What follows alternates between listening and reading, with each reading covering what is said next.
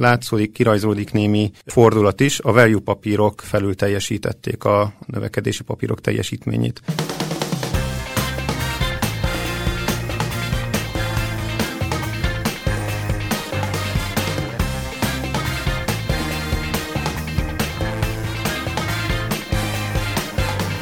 Egy nagyon trükkös július közepében nézünk bele,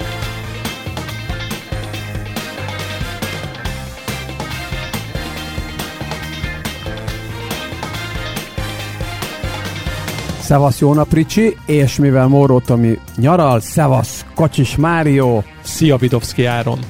Sziasztok! Ma is a forinttal kezdünk, egészen elképesztően erős volt a forint a hét elején, majdnem 368-ig is beerősödött, és sokan mondják azt, hogy 370 alatt ez egy csukott szemes vétel igazándiból, és hát valóban aki megvette itt 368-369 között, az akár egy nap alatt is tudott vele keresni néhány forintot. A beszélgetésünk felvételének pillanatában 370,5, tehát úgy tűnik, hogy azért továbbra is ezen a 370 70 körüli szinten vagyunk. Nem tudom, hogy van ezzel kapcsolatban bármi kommentje bárkinek, vagy menjünk tovább, de szerintem menjünk tovább. Menjünk tovább, amíg meg nem mozdul innen legalább 5 forintot, addig érdemes tovább mennünk. Nézzük meg, mi történt Amerikában.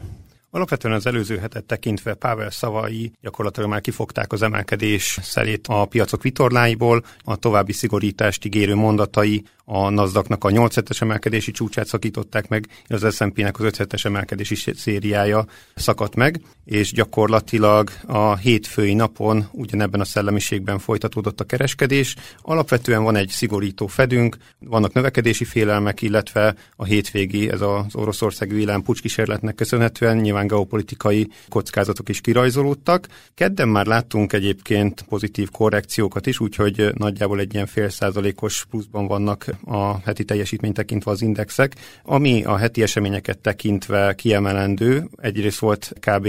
háromnapos fórumunk, itt több nagy jegybankár is beszélt, a Lagarde és Pavel szavaira figyelhettünk, gyakorlatilag mind a két jegybankár megerősítette a további szigorítás szükségességét, Pavel is az előző előző kijelentéseit erősítette meg.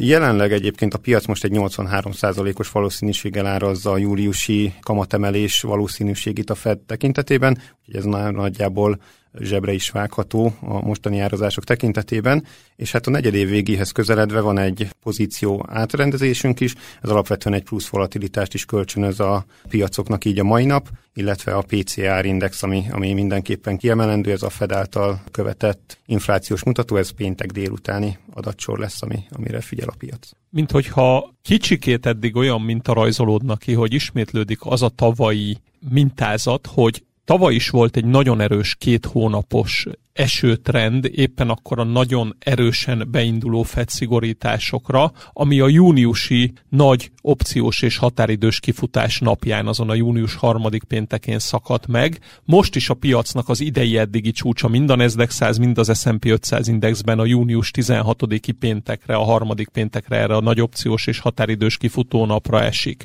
És ahogy Mário is említette, ugye továbbra is megy a verbális bemondogatás a, a Fed, illetve az LKB részéről is a további szigorítások szükségszerűségéről. Azért én azt már most megemlíteném, és jövő héten is megfogom, hogy egy nagyon trükkös július közepében nézünk bele, mert július 12-én kedden kapunk egy inflációs adatot az Egyesült Államokból, ami 3% közelében lesz a headline év per év adatot nézve, és másnap este 8 órakor magyar idő szerint lesz a Fed döntés, és utána a Powell sajtótájékoztató. Tehát nagyon-nagyon érdekes lesz a piac hangulata, hogy a, a közvetlenül a, a Fed döntése előtt érkező inflációs adatra mit fog reagálni.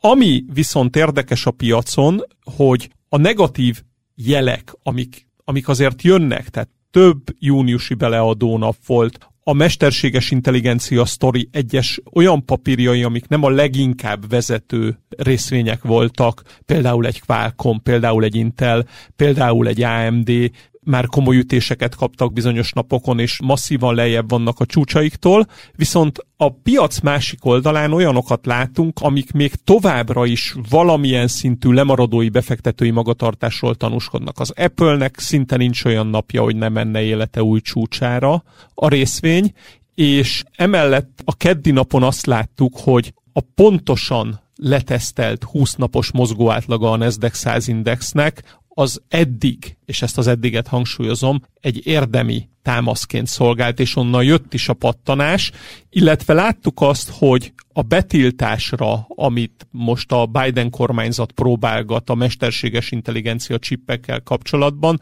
a mínusz 5%-os Nvidia, a premarket mínusz 5%-ot, azt visszahúzták gyakorlatilag nullába a szerdai kereskedési napon, onnan jött egy újabb esés. Tehát az látszik, hogy még mindig vannak olyanok, akik korrekcióként felfogva ezt az egészet, ami, ami most az elmúlt 7-8 kereskedési napban zajlott, gyakorlatilag meg szeretnék vásárolni.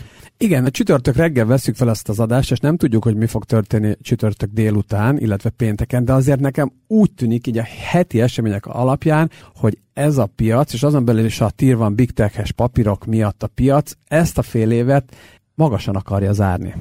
Igen, a Nasdaq indexek az egész élettörténetük, ugye a Nasdaq kompozitnak 71-től, a Nasdaq 100-nak 85-től íródik ez az élettörténete, tehát több évtizedről beszélünk, az egész élettörténetük legjobb első fél évét készülnek produkálni. Valaha.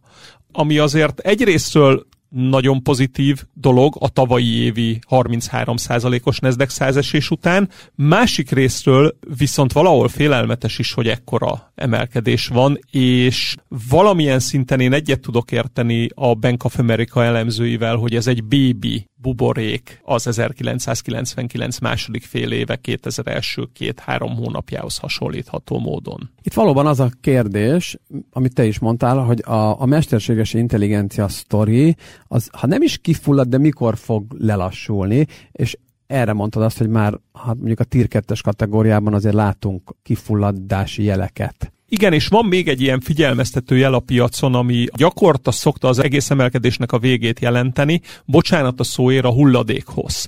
Tehát nagyon sok olyan részvény, ami a tavalyi évben 60, 70, 80, 90, 95, egyes esetben még 99 százalékos ütést kapott, ezekben nagy sortállományokkal felgyűlve, de nagyon rossz fundamentális kilátásokkal sok cégnél az elmúlt napokban pont szembe a piacnak a kis korrekciójával érdemi emelkedéseket láthattunk. A múlt héten ott hagytuk abba a beszélgetésünket, hogy vajon mi lesz a, a, a value papírokkal, vagy ahogy Tomi hívta, a retro szektorral, hogy ez kezde fölzárkozni a big tech papírokhoz.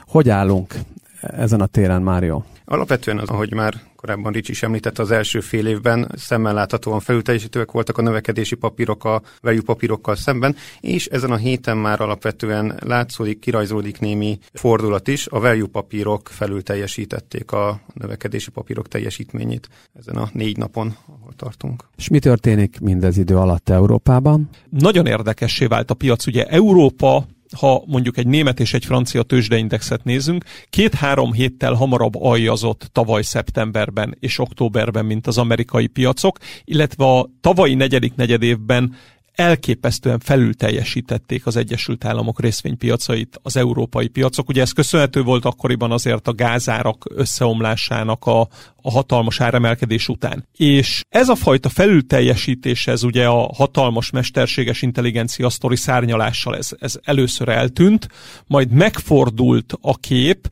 és az a nagyon-nagyon érdekes helyzet van, hogy mind a francia, mind a német piac egy százalékon belülre került ahhoz a szinthez, hogy kettő-kettő és fél három hónapos mélypontra essen olyan időpontokban, miközben az Apple-ben, vagy akár az Nvidia-ban, vagy a Microsoftban életük csúcsát is láthattuk az azonos érában pár nap különbséggel a részvényekben. Tehát az az érdekesség van, hogy az Egyesült Államokon túl ugye van még egy nagyon erős, egy bivajerős japán piacunk, de itt Európában azért olyan jelek vannak, mint hogyha már ezek a piacok nem nagyon akarnának menni. Mário Ricsi, nagyon szépen köszönöm, és akkor jövő pénteken jelentkezünk az új Concord Podcast Plusszal.